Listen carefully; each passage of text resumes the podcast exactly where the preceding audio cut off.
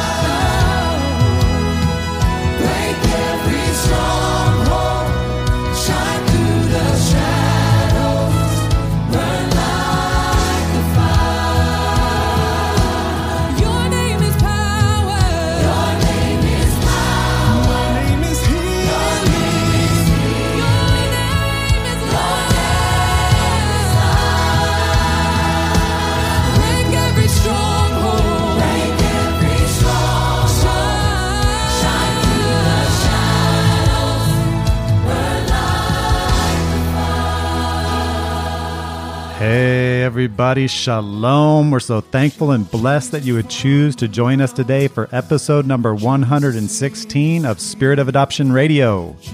I'm Kevin, and with me, as always, is my dear wife, Tabitha. How are you today, Svea? I'm really blessed.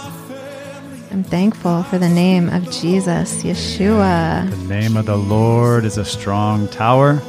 The righteous run into it, and they are safe. Hallelujah. Amen? Amen. Safe. Hallelujah. Mm. Praise God. That's a new Brooklyn Tabernacle song. Oh, I love it. Is it beautiful? It's so beautiful. Speak the name of Jesus. You know, it's so powerful because I was just telling someone this on Sunday hmm. That whenever I am in a situation where I'm hearing a song, let's say I'm in a store and I hear a song and it brings, you know, back those old memories. It's a song that I might have used to listen to before I was saved. And it brings those old memories back to my mind of, of sin and the past and different things. And it's like, it's like the devil trying to bring this little fishing bait to hook you back into your old lifestyle, you know? Yeah. And I was telling them on Sunday that, you know, what I do is I just sometimes I can't think anything and I just say the name of Jesus over and over in my head. Amen. Jesus, Jesus, Jesus. And I'm just asking him to like just push this out of my mind. Yeah. Amen. And he does it. That's right. That's It's- right. It's powerful. His name is power. His name is above every name. And at the name of Jesus, every knee will bow. Mm. Those things in heaven, those things on earth, and those things under the earth. Amen. Hallelujah. And every tongue will confess That's that right. Jesus Christ is Lord. And we confess it today. Amen. Amen. Amen. He, Yes. he is our Lord. I hope He's your Lord listening. Amen. Mm-hmm. You're not ashamed to speak the name of Jesus. Amen. Amen. Amen. We need to call upon the name of the Lord, don't we? Yes, we do. So today we have a special audio that we're going to play from our dear brother Jim Cymbala from Brooklyn Tabernacle. Amen. Amen. And the message is called Calling on the Name of the Lord. Wow. It's powerful. Yeah. And you know, we've we've gone there before to Yes. Brooklyn Tabernacle. Actually, the Lord really ministered to us when we went to a prayer meeting there. Mm-hmm. Remember that? Yeah. Because they have 24-hour prayer going on Yes. at Brooklyn Tabernacle. And so when we walked in there, the Lord called us to go to this meeting. mm-hmm. We walked in there. Remember that? Instantly, I was I was overwhelmed. I was overcome like with just tears. Yeah. Just started flooding out of my eyes Yes. like instantly. Just God's Just people the presence of the Lord, praying. Yes. spirit of prayer and Mhm. supplication there was so powerful. Yeah. Uh, it was one of the most amazing experiences that I've had as a Christian. Yes. So I just want everyone to be blessed by this message, which is related to calling upon the name of the Lord in prayer. Mm, yes. Amen. Amen. So I'm going to play that now, and may everyone be blessed. Amen. Amen. It's a day that has everlasting effect on our planet and in the world to come. You don't need to turn to it because I'll, you can almost memorize it. It's so short. In the fourth chapter of Genesis, we read in the 25th verse, and Adam knew his wife again, and she bore a son and named him Seth. For God had appointed another seed for me instead of Abel, whom Cain killed. And as for Seth, to him also a son was born, and he named him Enosh. Here's the verse. And then, somewhere in there, on some day, at some hour, at some point, men and women began to call on the name of the Lord. That has had a profounder effect on our world than any other thing you can imagine. Men at some given moment began to call out to God. Now, the Bible tells us, as you know, that Cain slew Abel, and now Cain and his seed, independent of God, self-sufficient, we can do it, build a name for ourselves, we can maneuver through life without God. That ungodly seed was about to dominate. So God raised up a godly seed through the line of Seth. And Seth gave birth to Enosh, and then some revelation came. There were no Bibles, no churches, no choirs, no media, no verses to stand on, no Hebrew and Greek to study, nothing. Except there was a God who was the creator, and somehow it dawned by revelation on people that when you're in trouble, there's a God that if you call out to him, he'll answer you. He'll intervene in your situation. That it either happened maybe when a child got sick, because you know that how that affects a parent, or it happened maybe when the rains weren't coming down and weren't plenteous and the crops were threatened, that men began to get this instinct that they only knew there was a creator God. There was a creator God, but now they learned that this creator God was also a God who heard and who responded when and only when you cried out to him. So somehow at that moment, men began to call on the name of the Lord and it's affected the rest of history and it's a theme that starts there and runs through the whole Bible and ends up in Revelation. The word there for call is a word that means to cry out, to treat, entreat, to call out to, to beseech, to beg, to plead, to call out with all of your heart. And then the word developed another meaning, which means, in the same tone and the same thread, to praise, to worship, to extol with your lips, to exalt, to honor, to celebrate, to commemorate. And then it began to have a meaning also to tell abroad and to call out to communicate with another person, to tell somebody else. So the first people who were ever God's people in the Bible were not called Christians or Jews. The first people that ever belonged to God were called those who call on the name of God. The whole seed of everything that we're doing here today began with people calling on God. And then as God responded, they would begin to praise God.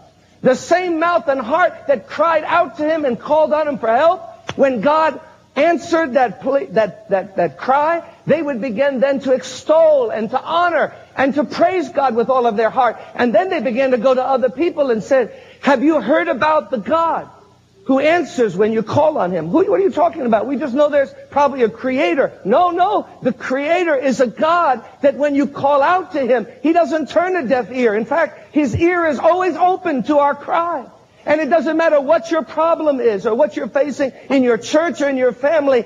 God is a God who's always saying throughout the Bible, call upon me. He's entreating us to entreat him. Call upon me and I will answer you.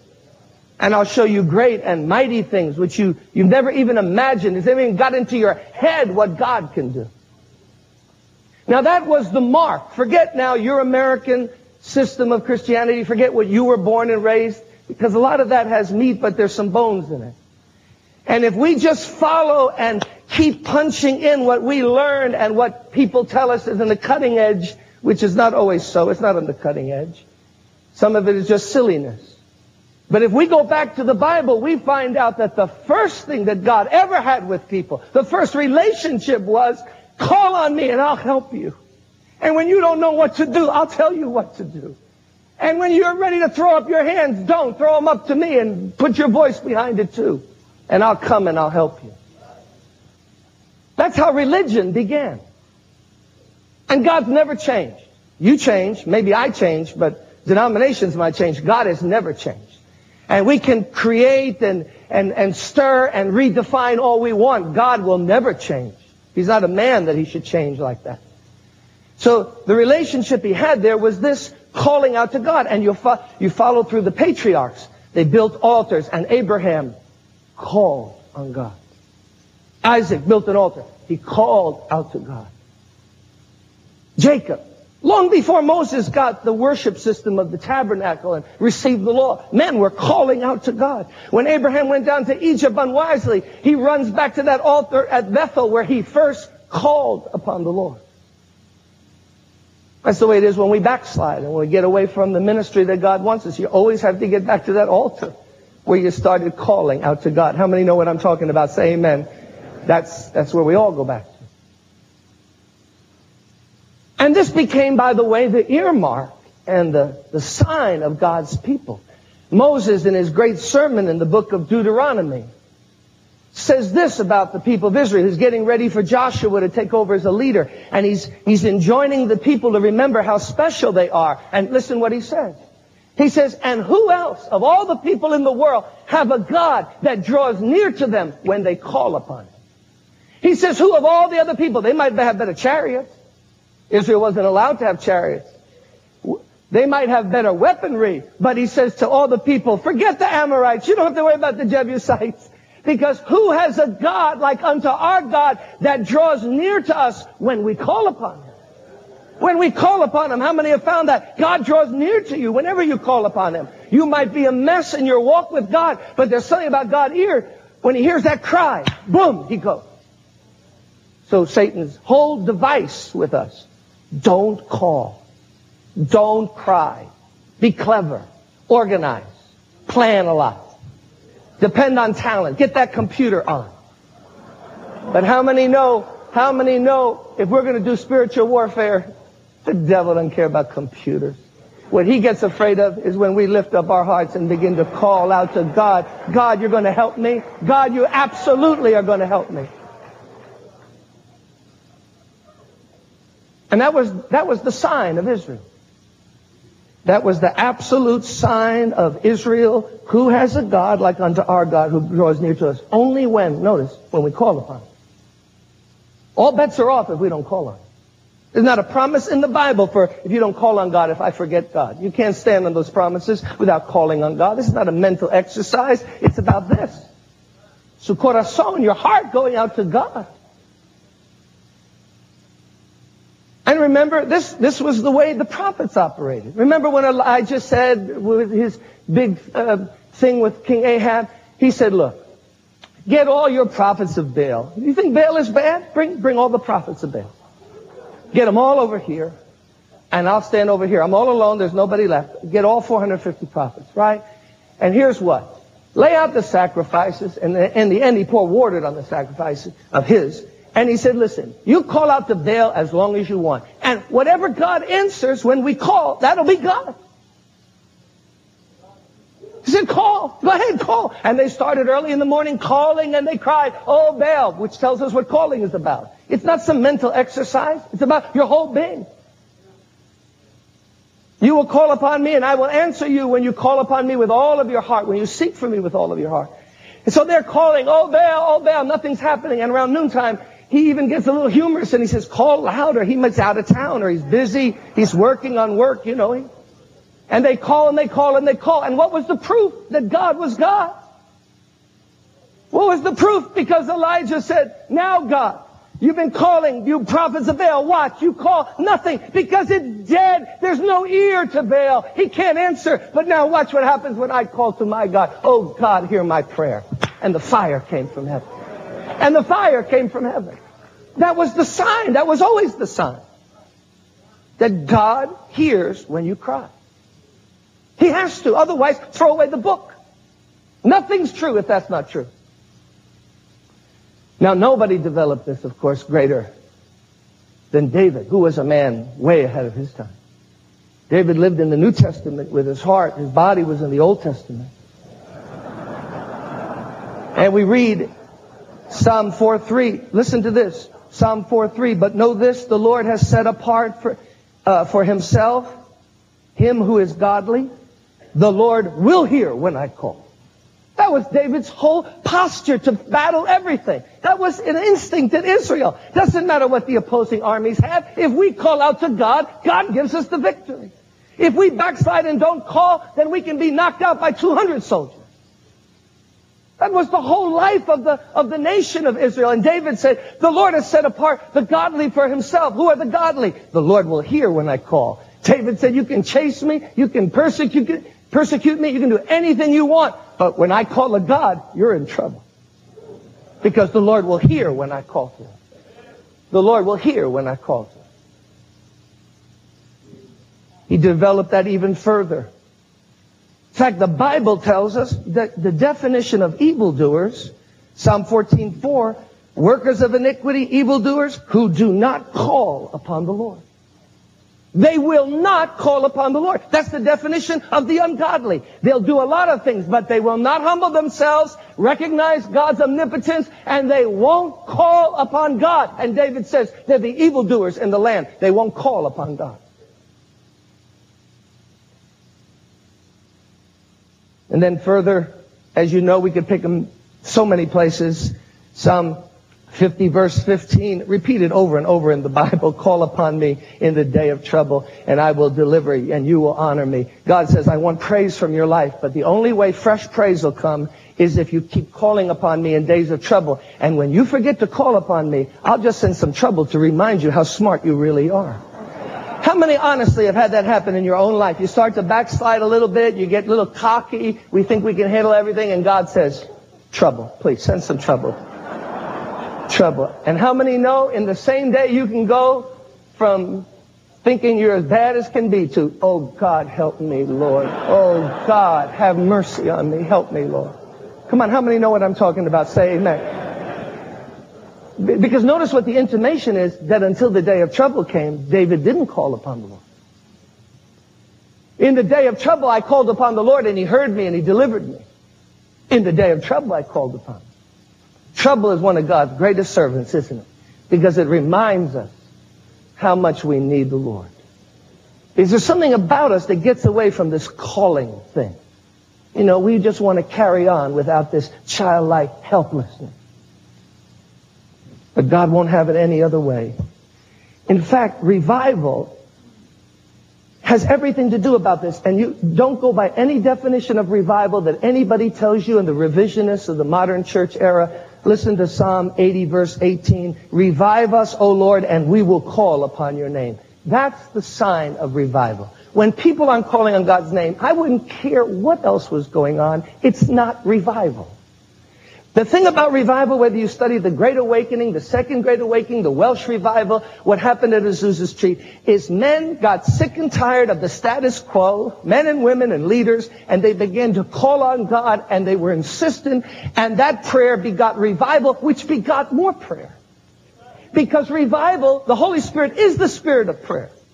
When we're full of the Holy Spirit, truly, how many know that's the spirit of prayer? You feel God, the need of God everywhere you turn. You're driving in a car and your spirit starts going up to God with needs and petitions and intercessions. And when our heart gets cold, prayer becomes strange and we try to teach it, symposium, seven ways to a better prayer life. But none of that's going to happen until God comes. How many know what I'm talking about? When God comes, God births the spirit of prayer, for we know not how we ought to pray, but the Holy Spirit helps us. And the sign of revival always is that. If we're prayerless, we're not revived. If our churches don't pray and if people don't have an appetite for God, what does it matter how many you're running? How would that impress God? Or your carpet or your lights or anything else? God's only had one kind of people. who called upon the Lord. He's rich in mercy to everyone who what? Calls upon him. That's Old Testament, New Testament, nothing's changed. You can't update it. God's not adapting it to our culture. We adapt ourselves to God. He's abounding in mercy and grace to everyone who calls upon him. And that's why the church was born. Obviously, with all that, guess where the church was born? In a prayer meeting. It makes a lot of sense, doesn't it? The church was born not in a teaching session. The church was born in a prayer meeting. Why? Because God's never going to change. Go back and tarry in Jerusalem and keep calling on me and waiting between the calling and throw in some thanksgiving and praise in there. And then I'm going to fill you and equip you and you'll find out that the church was born in a prayer meeting. What does that say about our churches when God had the church born in a prayer meeting and we don't even have prayer meetings? And doesn't anybody beside myself get embarrassed when you hear religious leaders talk about no prayer in schools? What a joke. Isn't anybody embarrassed when you don't even have a prayer meeting in the church? Why should they have it in the schools? I don't even understand that. You would think somebody would say just out of humility, time out. Let's pray. They didn't have prayer in the Roman schools. They didn't care what Nero was doing. Who cares what Caligula was doing and Emperor Claudius? Let them do whatever they're going to do. And who cares about secular humanism or New Age? How could the demons stop God? How can anybody stop God when God's people pray and call out upon His name? Impossible. It's impossible.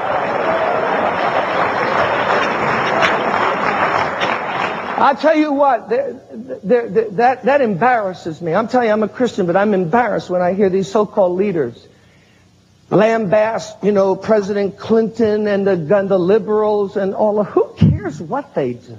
What's that got to do with me? Let the church be the church, and then I don't care what they do. You don't see Paul wringing his hands and saying in the New Testament, what are we going to do? Caligula's a transvestite. He's dressing up as a woman and I don't know. What are we going to do? How are we going to do this? You know what it is? Listen, we're playing games with ourselves. No, I'm serious. We're playing games with ourselves. We're trying to divert attention away from this weak area of our own church life. We're trying to put the spotlight over there on the world. I don't see any of that in the New Testament. I read the New Testament constantly. I try to never be six feet away from a New Testament in my life. And I read it every moment I can to get the breath of the New Testament in me. You don't find any hand wringing about what's going on in Rome and they passed this bad law. Who cares? Let them do what they want.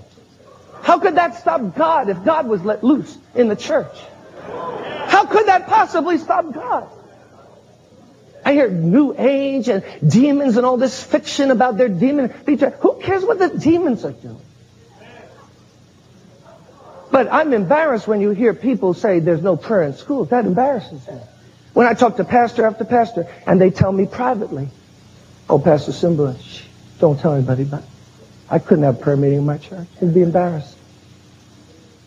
One twentieth the crowd would come. Unless somebody's teaching or singing or carrying on or entertaining. Because preaching can become just a form of entertainment. Just it's a shtick. It's, it's just more mental truth. And nobody's acting on it. I want to I want to raise a couple questions to all of us because you know when we stand at the judgment seat of Christ, God's not going to ask you what your peers thought of you or if you were on the cutting edge of what some magazine said was what God was doing. I don't go by any of that. I try to stick with this book. And this book says this. Listen, listen. I'm not trying to be humorous. When I stand before Jesus, He's not going to ask me these questions. He's going to ask me, did I continue on in the line? Of men and women who called upon God.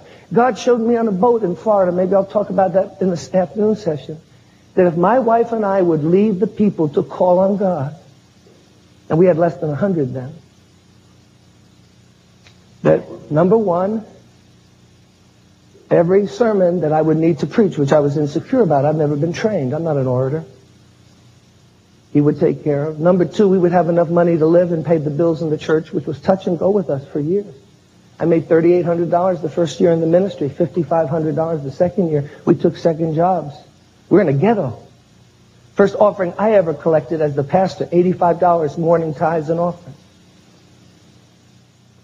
But if we would lead them to call on God, He would take care of the sermons and the money, and we'd never be in a building large enough to contain all the people that God would send in just in answer to people calling on His name. So when I stand before God and you stand before God, I want to ask you, why, why is that? Why can't we have prayer meeting? They've canceled the Sunday night service. Now the prayer meeting, prayer meeting, that went out with high button shoes. Nobody's going to come to pray. Why? Because they're glued to television. Hey, they're glued to the television and they're watching junk. And don't, don't give me any other story. I travel all over and I know this world just like you do. They're watching television or sports. They're wedded to it. In fact, you can't even get them for a long Sunday service. I go places. You got 18 minutes. You got to get them out of here. We got to get them out by 5 after 12 or else they'll walk out. The football game's on. Well, what is that? It's not Christianity. I don't care what doctrine you're teaching. That's not Christianity. That cannot be the religion of the Bible. And why would God send people like that to heaven? Listen, listen, no, I'm being very serious. I think Brother Hayford, no, he's not a legalist. I'm not a legalist either, but I want to ask you a question. If the people in my church don't want to be around God's presence and they don't love God's presence, why would they go to heaven? It would ruin everything for them. There's, there's nothing, listen, in heaven, there's nothing but God. If you don't enjoy His presence, and you don't love to call upon Him and worship Him, I don't care what doctrine you have in your head, you're not the believers that they had in the New Testament. Listen, the revisionists, let me close, the revisionists are not in Washington, they're in the church growth movement. They revise what a church is. The Bible tells me they continued steadfastly in the apostles' doctrine, and in the fellowship, and in the breaking of bread, and in prayer. They did that by instinct. The, the, church is a spiritual organism with spiritual instincts. And if in your church and mine they don't have those instincts, you don't have a church. Just because you can get them for an hour on Sunday morning, you know, by doing market research, that doesn't make it a church. It's not a church. It's not a church. I challenge anybody to show me from the Bible that's a church. It's not a church. It's a bunch of people in a building on a Sunday morning. But the church of Jesus Christ is a spiritual organism full of the Holy Ghost and joy and loving God's presence and waiting for His Son to return. And this is serious because, you know, this American system, you can get by being just, you can retire as a minister and get by in the American system. You can build a huge church without the Holy Spirit a thousand miles from your place. We fine-tune church growth down to a, almost a terrible edge. But people who call on God we have a prayer band in our church. They started all night prayer meetings on Friday night years ago. Then this godly pastor, who Brother Hayford, I would love for him to meet him. This associate of mine, he started every night from 11 till 6 in the morning. Now it's seven days a week, 24 hours a day. There's a band of people in the church praying. I'm not talking about something at home where they pledge to pray. I'm talking about in the building, no matter what the emergency is. If you have a problem and you hand me a little note today, I'll take it home. They'll pray for 30 days, morning, noon, and night for that request. Well, pa- Brother Ware said to me one day, Pastor Simba, you know, we're not getting through. We're, we're, you're doing good on Sundays, but we need more conviction. We need more conviction of sin. I said, I know, I feel it, brother. No, I'm talking serious. We're in New York City now. We're going to have a dozen people HIV positive every meeting crack addicts. We got 150 homeless people brought in every single Sunday night. We just baptized a woman um, who's raising nine children in a shelter by herself. You're not going to do this with mirrors. It's God or bust. It's God or it's not going to happen. But that's the way it ought to be. Amen? Amen. Amen. So he started a prayer. He said he has, to this day, he has 40 people locked in a room. They prayed from 1045 to 1.30, morning service is over. They start at 3.15 through 6 something, the afternoon service. Then we have a night service. They start praying at 7.15. And sometimes I leave at 10 o'clock, 10.30 the building. I hear them still pray. God help them, protect them, help them. God send the glory, send the presence of God in the meetings. So you might visit our church and, um, and the Lord might really be there and you might really be blessed and you might think it has something to do with me or Carol. No. Maybe it's just those people praying. And on Tuesday night, of course, which is our main service, we have standing room only, using the lobby and every folding chair we can get just for the prayer meeting. No choir, no guest speaker, nothing, just Jesus. But if they don't come for that, then what kind of church am I pastoring? They don't come just for Jesus, what am I into? The second Sunday that they started, or maybe it was the first Sunday, they started this heavy prayer for me. I was ready to go out to the afternoon service, and I was in my office, and at that time they were praying above me, and through the transom I heard this noise, and I heard people as they were praying, they were calling on God. They were, and I heard them, some of them starting to just pound the chairs that they were kneeling at, and saying, God, protect them, help them, Lord, protect them. And suddenly when I heard protect and help, my heart began to beat and I began to just get lost in the spirit and calling on God. And I said, something's, something's going to happen. Something's going to go on. Because the way they were praying, it, was, it wasn't born of anything but the spirit. I get through with the afternoon service, standing room only, choir behind me. And I get through preaching and for some reason I close my eyes to conclude my point on the love of God I was preaching. And as I close my eyes, but I'm not praying. I never do that. A guy, a Jewish guy, stands up in the back row and draws a 45 on me, loaded, and has it pointed toward me in his hand. Walks out of his the the the, uh, the aisle, the pew, comes down the aisle with the gun drawn on me. But the ushers, it's too late by the time they see him. Other people thought I was praying. They were intent on what I was saying. And now it's too late. He's approaching the platform. And my eyes are closed. My wife was playing behind me and screamed twice my name, Jim, Jim. But I, I didn't hear her because I was lost. And he came up right on the platform and, you know, everyone sees it but me. And, um, but he didn't mean to hurt me. He was under such conviction. He was planning to hurt someone after the meeting, and he had just stopped by providentially in the service. And he got so convicted of the hate in his heart and that gun that he just said, I got to give it up. And he was slightly unbalanced in his mind. But with his gun drawn on me, he walked up and he threw it on the pulpit. With my, and I was standing here with my eyes closed, and suddenly I hear a crash. My heart almost stopped. I turn. There's a gun on my pulpit. This is the truth. My wife will bear witness to this. And I saw the gun and he started to run off. And the only instinct I had was to chase him and to run after him and tell him, no, it's okay. And I started to run after him. Imagine first time visitors in our church watching this. And I ran after him and I said, no, no. And he ran off the side of the platform down the aisle and I yelled, no, it's okay. It's okay. And he just fell in a heap and began to weep and the ushers got on top of him and began to pray for him. And I went back and I, as God is my witness, I, I held the gun, not knowing it was loaded. I held the gun up and I said, look what the love of God can make you give up. And suddenly from all over the building, people began to just race to the altar. We baptized like 20, 25 people just from that meeting. Just from that service of something God did. But I remembered before the meeting, people were down there saying, protect him. Watch over him. Bring conviction. You know, if my eyes would have been open, I might have Fear might have hit me. I might have reacted wrong. He was loose in his mind. He might have just pulled the trigger. How wonderful. You know, my wife all day, though she was different. And the next morning, because she saw it all.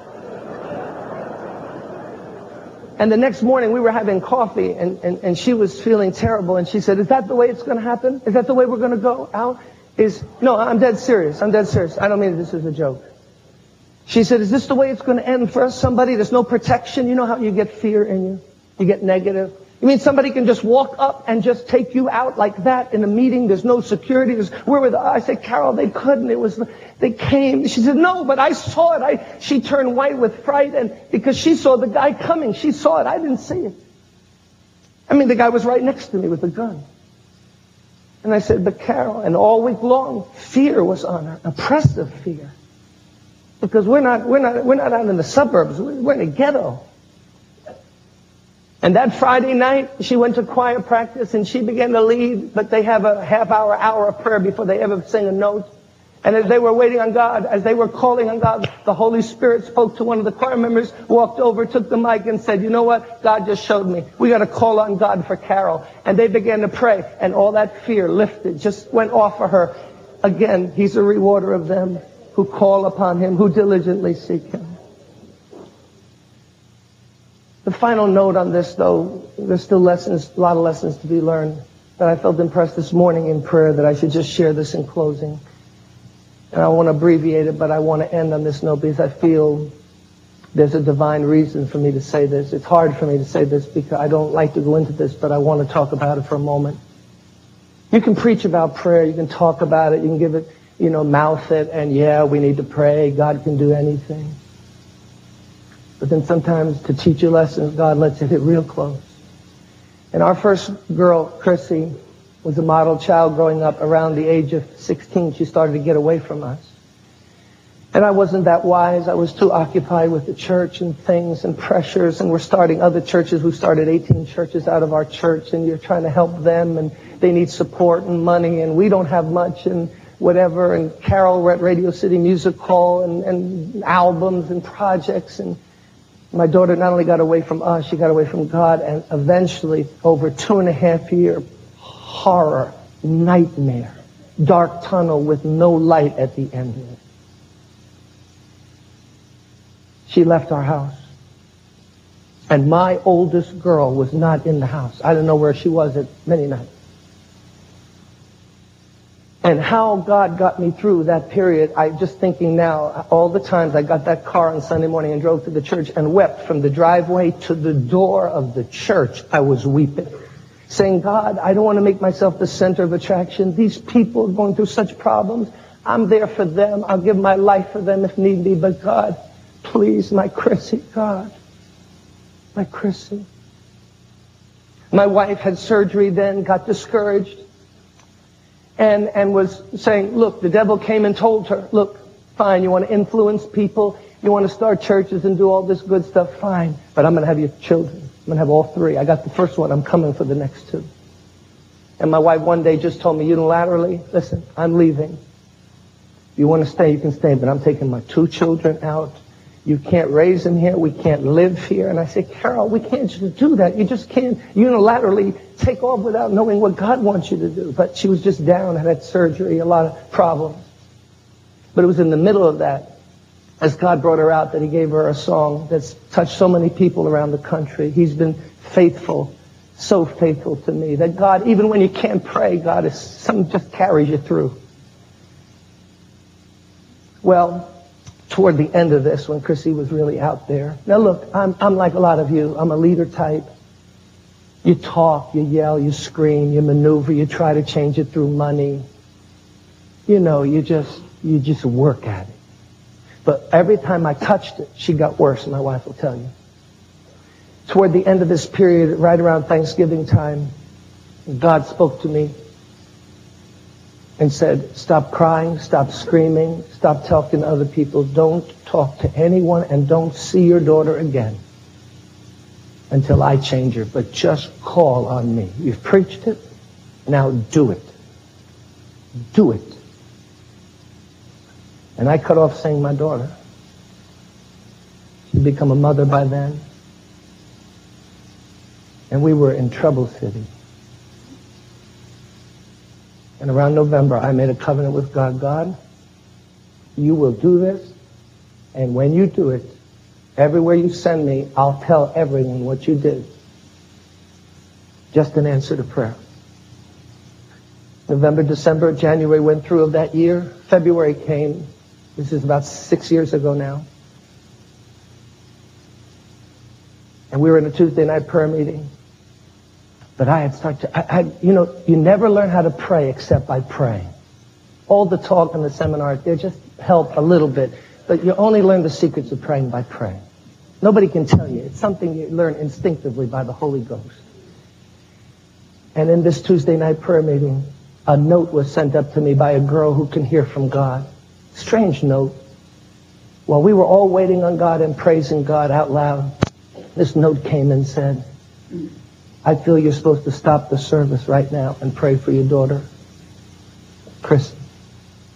The church knew, the leadership knew in a vague way that we were hurting. I said, God, is this really you? I felt after a while that it was the Lord. I was careful. I waited for the right moment. I said, look, I'm calling one of my associate pastors up here. Church, stand, hold hands, balcony, the whole downstairs. It's a Tuesday night, closest thing to heaven I, that I experience in my life every week. And I said, look, my daughter is out of it. She thinks up is down and down is up. She thinks right is wrong and wrong is right. But I know God's hand is on her, but right now she's just out there. I said, he's going to pray, and would you pray? And what ensued was him praying. I just stood behind him with my hands on his back. My tear ducts had run dry, but I called out to God the best I knew. But the church turned into a labor room. Have you ever been to where women give birth? It's not pretty, but it works. There was a groaning. There was a calling out to God. There was a sense, if I could say it, of Satan, you will not have her. You will not have her. She's coming back. Carol, or brother, could you just go to the piano, please? And um, I need thee. Oh, I need thee. And I was overwhelmed. It literally almost knocked me over. The force of the calling on God. Oh my goodness. I came home that night and I said to my wife, she was sitting at the table, I said, Carol, it's over. She said, what's over? I said, it's over with Chrissy. She said, how do you know? I said, Carol, if there's a God in heaven, it's over. You, you had experience what I saw and what I felt. For the very first principle, when you call, I will answer. In your day of trouble, don't get clever, call. Call, don't try to work it out. You can't, it's too big. Call, I'll help you. Just about the very next morning, Sammy and Jenny, who are with me, our dear friends who pastor in Florida, they had been involved in this praying and helping. I was shaving. My wife burst through the bathroom door. She says, go downstairs. Chrissy's here. I said, Chrissy's here. I hadn't seen her in months. She said, I'll hold the baby. Just go down. I said, but Carol, she said, just go down. I wiped off the shave foam. I went down the stairs. I can still see myself now, heart pounding. I went in, and there was my daughter on the kitchen floor, crawling on her hands and knees, just weeping. And I went not knowing what was happening, and she had been so deceptive and hard for so long. I said, Chrissy, and she grabbed my pants leg and she said, Daddy, I've sinned against God. Daddy, I've sinned against myself. I've sinned against you and mommy, but Daddy, who prayed for me last night, Daddy? Who prayed for me last night, Daddy? And she drew herself up and she grabbed me. She said, who prayed? I said, well, we've, we're, we've been praying, but somebody, we really prayed. She said, Daddy, in the middle of the night, God woke me up out of my sleep and showed me just heading toward this, this abyss and there was no bottom to it. And then at the same time that I was so frightened and alarmed and I saw what I was doing, he put his arms around me and said, but I still love you. Daddy, who was praying? Tell me the truth, Daddy, who was praying? Because God came to me in the middle of the night. And I looked at her eyes and she was the daughter we had raised. She was the child I knew. She has since led the music program at, at a Bible school for three or four years now. She's married and her husband's a pastor in the Midwest. She's written songs. She directs a choir just like her mother. Doesn't know what she's doing. Just keeps doing it. Just can't read, can't write. Just putting it out for the glory of God. You know what? Some of you here, your sons and daughters are not the way you dedicated them to be. And you know what? Why don't you stop fudging? They're not doing well spiritually. They're all wrapped up in this world. Or maybe it's a grandson or a granddaughter, one of your own, your own spouse, one of your own parents. And you know what we do? We talk about this stuff, and sometimes we get so discouraged because they don't change. We, we, we, we let go of the horns of the altar. We stop calling on God. We stop with that urgency of, oh God, you're going to turn this around. Let's pray together. Wow, that is so powerful. And it really encourages me with more zeal to pray for those who I love in our family, even children. Yeah. of ours that we need to pray back to the kingdom and Not pray. let go of the horns of the altar, like you said. Yes, yes. And, um, you know, the Brooklyn Tabernacle, when I was growing up, they were a huge part of my life when I was a young girl. Mm-hmm. I remember in the 90s watching some of their testimonies. testimonies on video. Yeah, they had the the music, the concert, and then they break in with the testimonies Mm-hmm. of real life transformations of those who are in that choir today. Yes. Oh, yeah. and the testimonies are so powerful. They made such an impact and an impression Mm. on my mind and heart as a young girl. I remember the VHS tapes that I would put Yeah. in the VHS player Right. and play these videos over and over and listen to the testimonies of these people that are getting saved out of drugs and prostitution and gangs and Calling on the name of the Lord. and just to see how the Lord comes in and changes things, Mm. you know? Absolutely. Puts a new song in our heart, Mm. a song of praise to our God. Yes. Amen. Amen. That others may see it and fear That's right. and That's come right. to him. Amen. And remember, God has not given us a spirit of fear, but of power and love and a sound mind. He has everything under control. So look up and lift up your heads because your redemption draws near. Amen. Amen. Amen. And may the Lord bless you as you call upon the name of the Lord today. Maranatha. Thanks for listening to Spirit of Adoption Radio. You can reach us through our website, adoptionairfare.com. Also, please subscribe and leave us a review on the listening platform of your choice. Lord willing, we'll see you next time. Maranatha.